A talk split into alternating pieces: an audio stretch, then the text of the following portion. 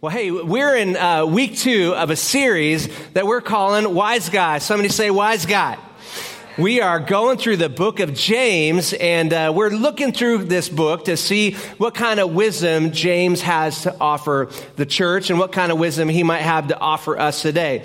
Uh, there's no doubt as we read the book of James that we could see that he was heavily influenced by the Jewish scriptures of wisdom, books like uh, Psalms and Proverbs and Ecclesiastes, and even some of the wisdom that we can draw from Job. And then, of course, he was the brother of Jesus. So, how many know you might have some wisdom in your pocket if you were raised with Jesus as your brother. And the wisdom that he's giving is he's giving it to a church that's under persecution. They're a church that's been scattered and, and um, they're struggling. They're going through lots of trials and temptations. And so James comes to them and he offers them wisdom. And he's trying to help them to understand how to adjust in their new norm. And uh, so he comes and brings a word to them, and, and it's kind of a strong word. And he's challenging them in this brand new environment by saying, Hey, church, don't slack, don't hold back, don't slow down, don't relax on your habits of serving and following Jesus. It is a time to press in and engage. Now, uh, James is very straight up. He's very to the point in this book. And, and one of the things we talked about last week is that this audience was not, was an audience that they weren't in need of nurturing in this season of their life. They needed a coach. They needed someone who was going to kind of get up in their grill a little bit, challenge them and push them, not somebody who was going to patty cake them and, and cuddle them and coddle them. And so they needed a coach. Now, uh, James wrote to this church because the church church was kind of a lot like us today. They had a lot of problems. They had a, a lot of struggles and they had a lot of inner turmoil. Now, I know that, you know, you have none of those things, but the person next to you does. So, you know, give, give everybody a break today.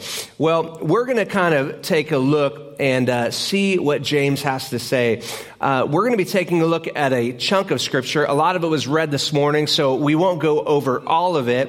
Uh, I'll give you the scripture in a moment, and you guys can read kind of in your personal time. But the overall sum of what James is trying to say to this audience is because they were not living out the life that they professed to believe. Do you hear me? He was speaking to a group of people who were real big on their talk, but they were real little on their actions. If you missed last week's message, you can uh, listen on our podcast via our Apple Podcast or Spotify. You could also watch it on the Church Center app or our YouTube channel. Our theme verse for this series comes from James 1 5, and here's what James 1 5 says. It says, If you need wisdom, ask our generous God, and he will give it to you. And he won't rebuke you for asking. Uh, God is very generous with help because he wants you to succeed. Uh, he wants you to be full of wisdom so that your life would be full. Let's pray this morning. Jesus, we love you and we thank you for who you are. We pray today that your word would challenge our hearts. God, we pray today that you would prepare and ready our hearts for some coaching from your Holy Spirit. God, we pray today that you would allow our minds and our hearts to be changed and transformed by your word. We are in, in desperate need of you, and the good news declares that we have you. In Jesus' name, somebody say a big amen. All right, now I'm gonna need a little bit of extra help today. You know, it's early, it's hot outside. So whenever you're feeling like, hey, that was a something that was really good, that that hit me in a really good way, you can say things like this Mmm, that's good. So let's try that out. One, two, three. Mmm, that's good. And, you know, if it hits and it really hurts, then you could say, Man, that hurt. Or let's try that. One, two, three.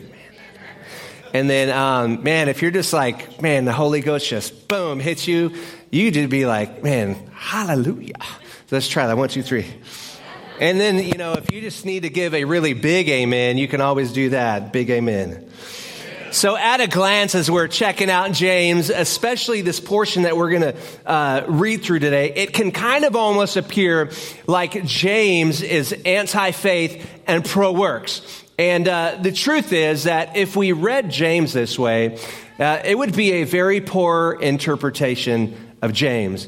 Uh, let me give you a little Bible study tip. Whenever you're reading scripture, make sure to not read into it what's not there. And in this case, it's the book of James, because that's not there in the book of James. We also, when we approach scripture, we have to approach it through the entire backdrop of all of scripture. Uh, in this case, as James is super heavy on works, we also have to read it with the backdrop of the new covenant and our salvation by faith through grace as the backdrop as we read. Uh, you know, I can remember when I was uh, freed from religion several several years ago, and uh, I can remember that the good news of Jesus Christ it hit me so hard that I almost like came into just like a second revival. It was like I was saved all over again. And there were what I mean by that is there were many years that I was working really hard for my salvation.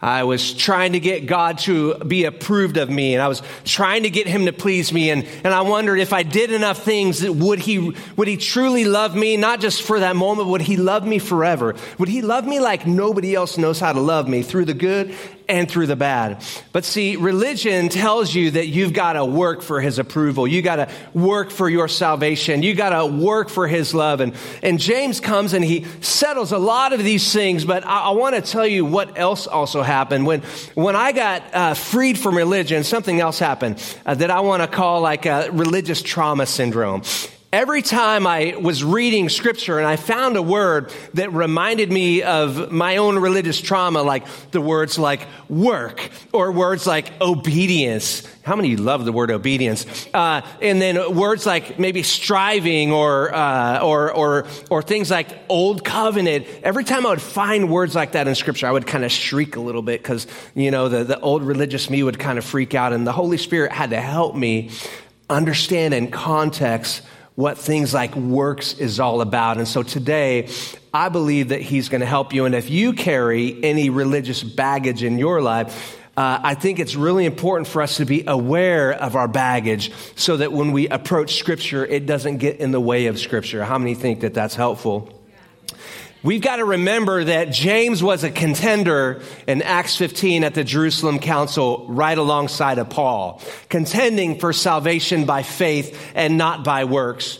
And some people in the church, you know, we hold these, these two things, faith and works, on as major extremes, and that's really a dangerous place to be. And some people that would maybe hold an extreme form of faith and no works at all would approach James, and maybe they wouldn't even read James because they see it full of challenge for better works. But the truth is that James and the Apostle Paul, they don't differ at all on the topics of faith and works. In fact, when we read Ephesians 2 and 8, we actually read that all, nearly every Sunday. It says, uh, by grace through faith are we saved. Now, in one breath, Paul tells us that we're saved by faith, but just two verses later, in another breath, Paul says, but hey, now that you're saved, you are God's workmanship. Created in Christ Jesus to what? Do good works. Somebody say, good works. Somebody say, he's talking about me. Yeah, we just, let's get personal. This message today is not for your neighbor. It's not for anybody else. Somebody say, it's for me. We got to understand that the writings of Paul and James are complementary towards one another, not contradictory towards one another. Uh, in other words, we've got to be sure as we approach Scripture that we understand that works don't save us, but we do works because we're saved. We do works out of obedience for Christ. Pastor Mike would sum it up like this. He would say, We don't work for salvation, but our works do prove our salvation. And James says a lot of things like this. So today, in week two, we're going to be talking about wisdom and obedience. Somebody say obedience. Somebody say it like you actually like that word, obedience. Man, that's a tough word for a lot of people. Uh, it's a tough word for me, the word obedience. James lays out some amazing connections between wisdom and obedience. And write, write this down if, you if you don't have the notes pulled up. James 119 James 1:19 all the way through 2:26. That's the chunk of scripture we're going to be looking at today and read over it this week and mull over and ask the Holy Spirit to help you. But we're going to be using this chunk of scripture. And during these verses, James is speaking to this struggling audience because they are not reflecting the image of God to the world.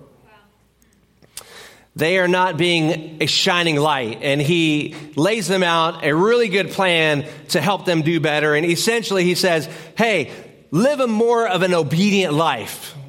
And you will reflect the image of God to the world. And James is really strong and he holds nothing back. Here's one of the things that I notice in this chunk of scripture. First, I notice he says it's wise in your notes to be obedient with our actions towards others. See, our actions towards others is a call for obedience from Scripture. It's not a recommendation for the people of God. It's a call from within to live with strong actions of faith towards others. We see this in James 1 22 through 24. Here's what James says He says, Hey, don't merely listen to the word how many know we're talking about the written word? We're talking about Jesus, who is the word. Don't listen to it and so deceive yourself. Do what it says. He says, don't listen to it and ignore it and deceive yourself like, like you're a good, strong, solid believer. Because when you do that, you, you deceive yourself. Verse 23, here's what he says. He says, Anyone who listens to the word but does not do what it says is like someone who looks at a mirror uh, and looks at his face in a mirror, and after looking at himself, he goes away and immediately forgets what he looks like. Ever been there before? Here's what James is saying. He's saying, too many of you, church, he's speaking to the church, are listening to the word. You're, you're hearing words in the synagogue. You're, you're taking uh, words from the apostles and you're sharing them with each other, but there is no effect in your life by this word.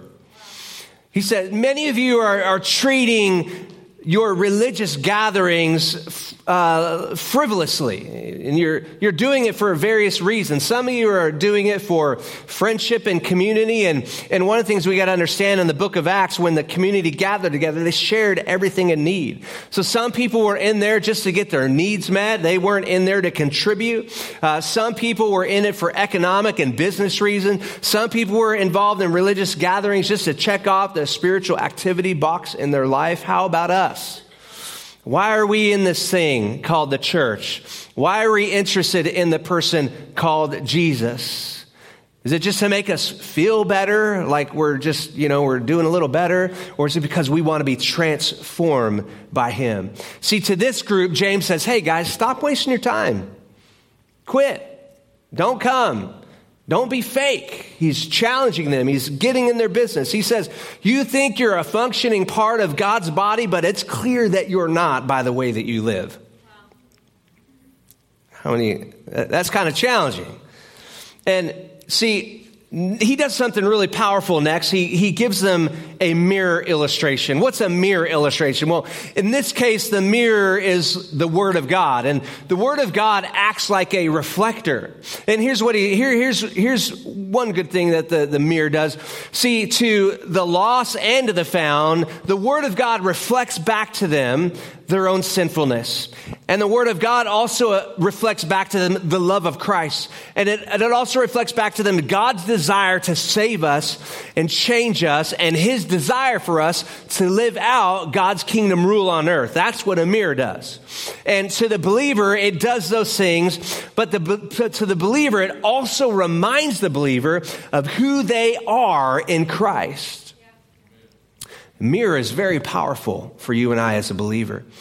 And he gives them this mirror illustration and he says, don't be like a person who gets before the mirror and walks away and forgets who they are in Christ. Do you hear? Don't be somebody who says, Jesus, I give my life to you and I come up and I worship with all of them, but I leave the church and I forget who I am in Christ.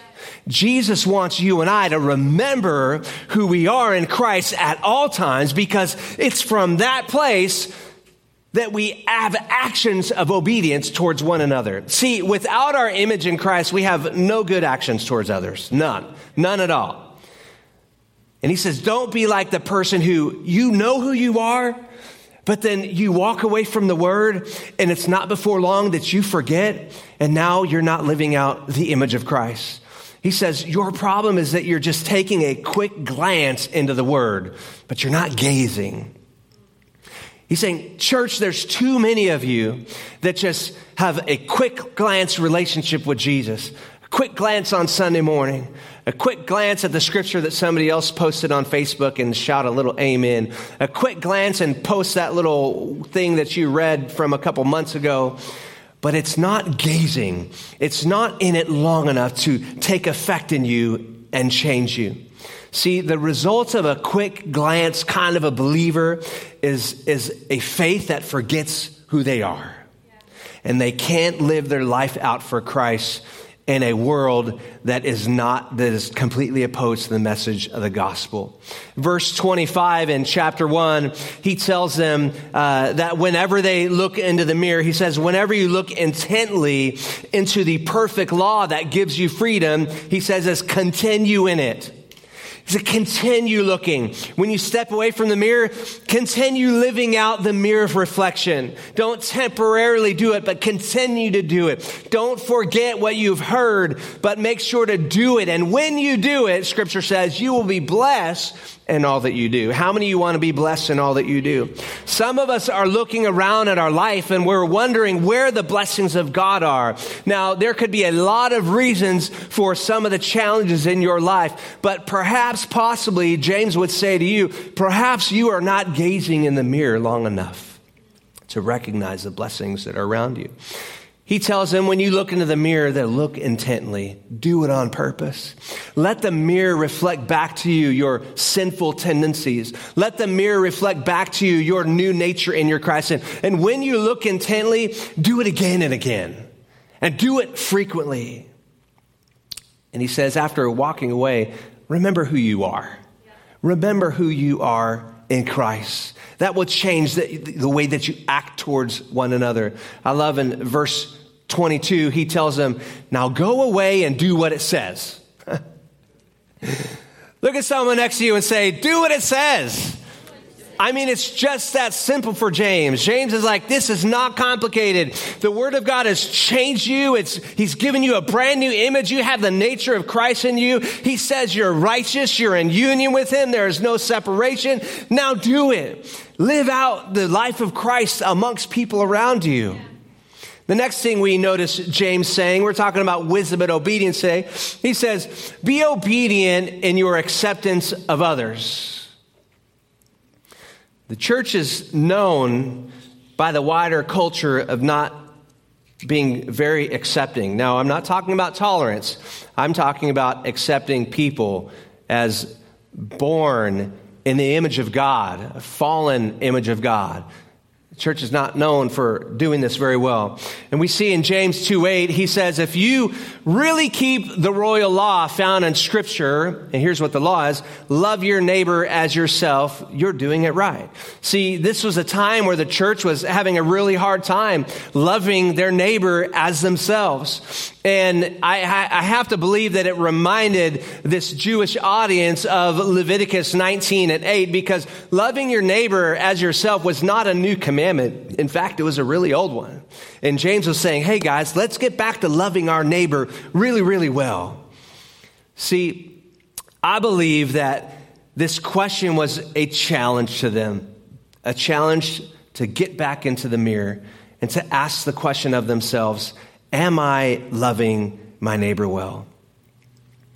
James goes on in this passage and he says a couple really interesting things. I'm going to paraphrase it for you. James 2, uh, around verse 2. He, he says this to the church. He says, Hey guys, suppose somebody comes into your church and they look different from you and, and maybe they're somebody that you're really uncomfortable with. In this particular case, um, uh, it was there was a really poor person entering the church and a really rich person, and he was saying, "Hey, I've been watching the way that you're treating the people who come through the doors."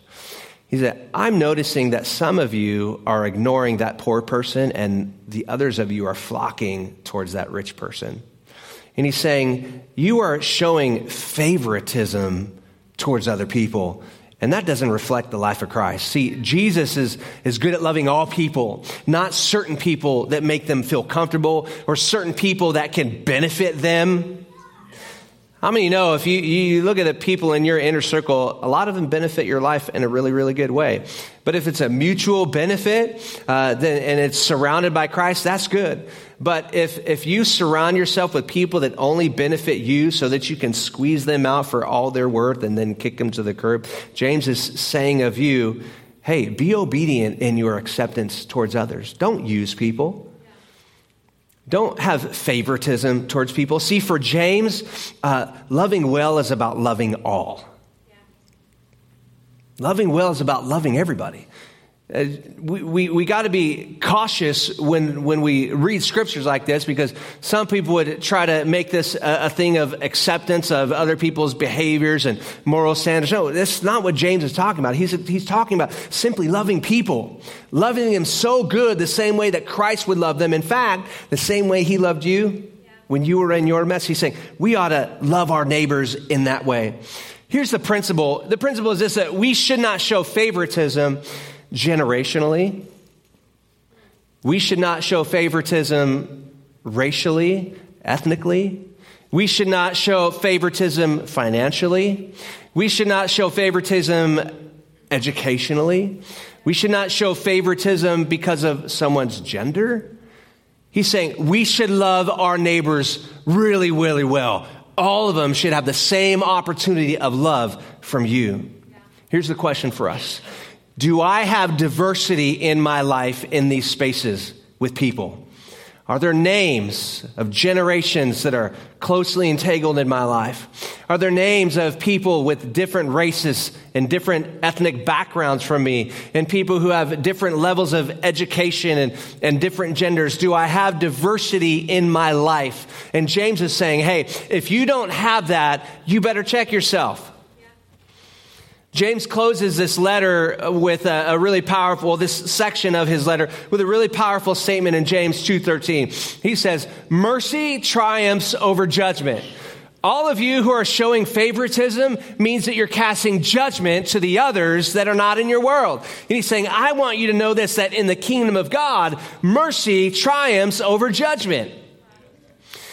See, this is a rare commodity today, mercy towards those we disagree with, towards those that we don't like.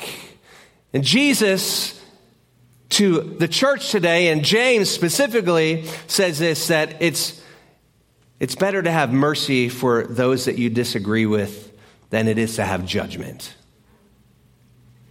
That's a strong word for the church at that time. It's a strong word for the church today. What's the Holy Spirit saying to you and I? How is He calling you in obedience towards other, others? How is He calling you to live a life without favoritism towards certain type people? And I got I'll be the first one to admit that, man, I struggle with favoritism. I like people who are like me. Do you? I like people who think like me. There's less strife. I like people who are into activities like me because then we can go do things that we understand together. It's not complicated. Get on a bike and start pedaling. But if you ask me to go hang out with a bunch of artists and you hand me a pen, I'm going to be like, I don't know what to do with myself hanging out with you is embarrassing towards me. It is like humiliating to be with you and hang out with you as Christian, like, is like, just do this. And it's like Van Gogh. It's like amazing, unbelievable. And I'm like a, a one year old, like stick figure. I can't even draw straight lines on a stick figure.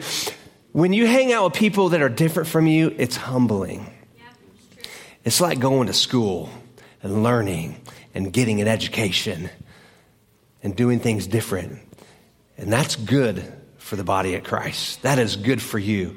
God's trying to round you out so that no matter who is introduced into your circle at work, in the neighborhood, in, in, uh, at school, that no matter who is introduced in your circle, you will have some intelligence about how to love and reach that person.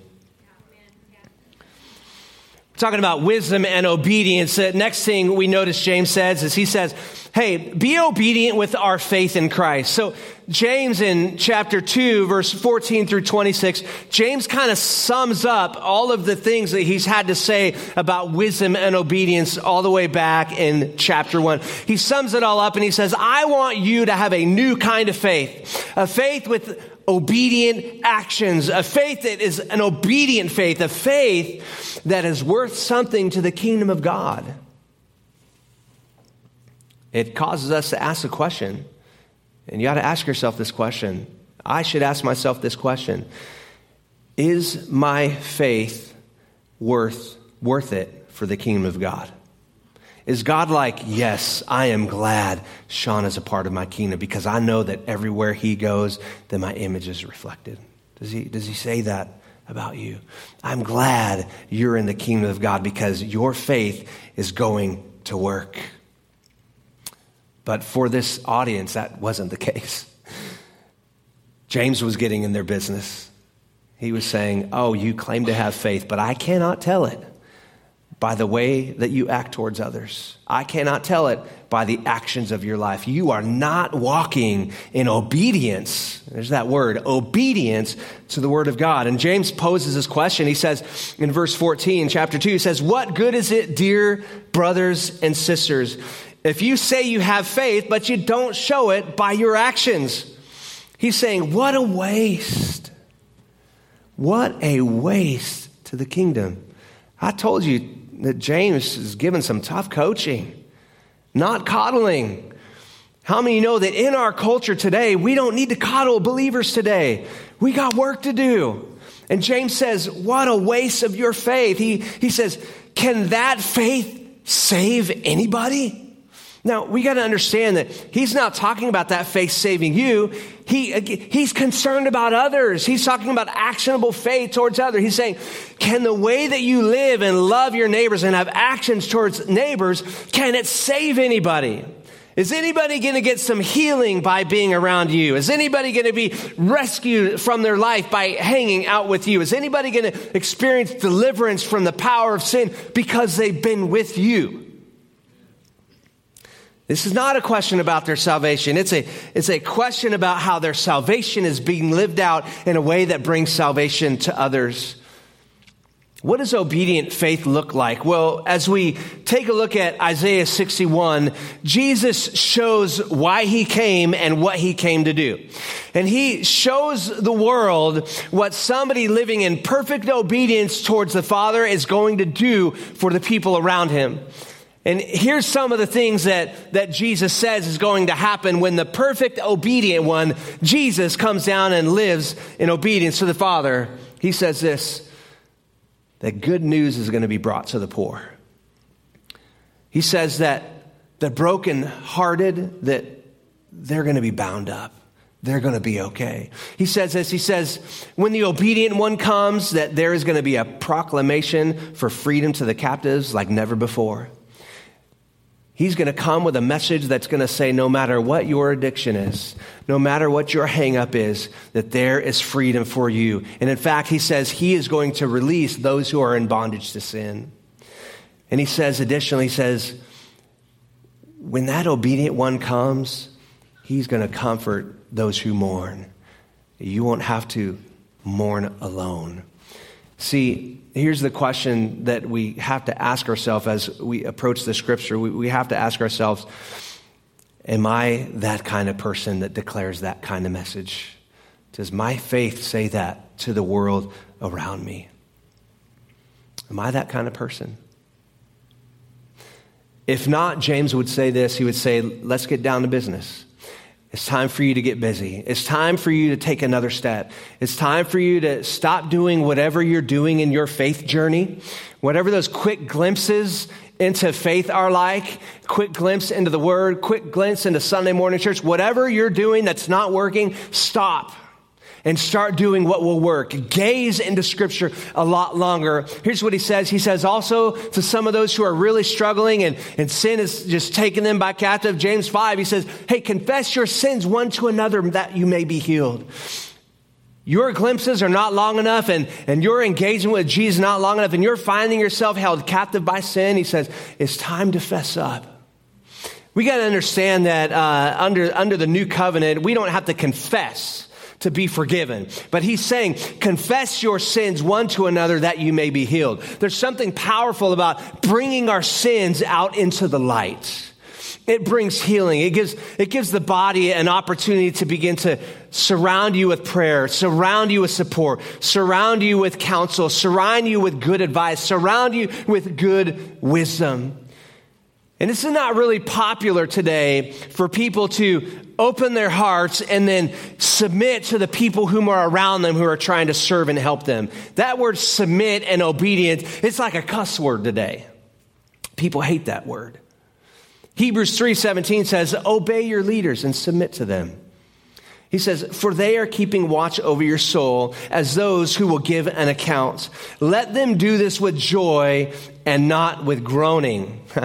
Some people are easy to counsel. Some people it is a joy to pour into because they receive it and they take it in. How, how many know that? You've given advice to a lot of people. You, God has put people in your life that are in submission around you because you are pouring into them. You are a mentor. You are a disciple. It could be a child. It could be a new believer. And some, when they soak it up, it is a joy when they take God's word that you pass to them and they put it to work and it produces good fruit in their life. And some, it is not a joy. It's, it, there's a lot of groaning because you're like, I've given them all advice that I know how to give and I can't give any more. I've, I've done everything that I know how to do. It is up to them to take and eat themselves if they want to experience freedom. And that's what James is saying here. See, for some people, walking in full deliverance, it is a, a gradual journey. And, it, and it's a requirement for you to stay in the mirror. See, getting spiritually healthy and free will, will require you to submit under authority, some kind of authority a parent, a mentor, a pastor, small group leader. It will require you to submit under somebody who's going to pour the word of God into you. And this church wasn't doing things like that. They were struggling. The question for us is are we all under submission somewhere? Or are we unruly? Do we lack obedience? Do we lack discipline?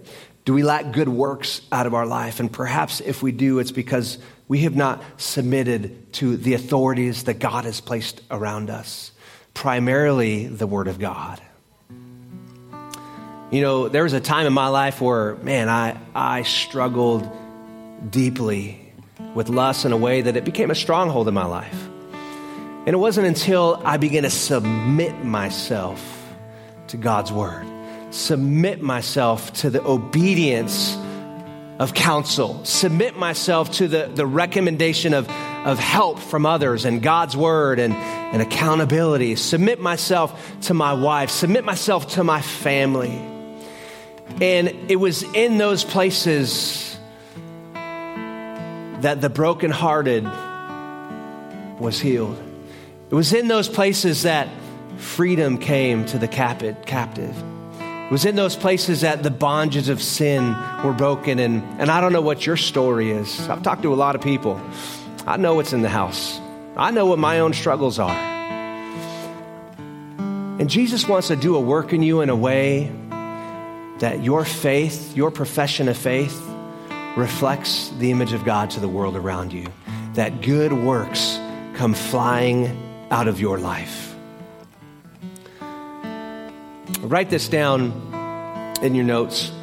Faith is invisible without works. Faith is invisible without works. Works are the language of faith. We can shout all day and all, long, all night how we have been saved by grace through faith. We can. We can do it. But if we don't have works, we're no use to the kingdom of God. And works are the language of faith.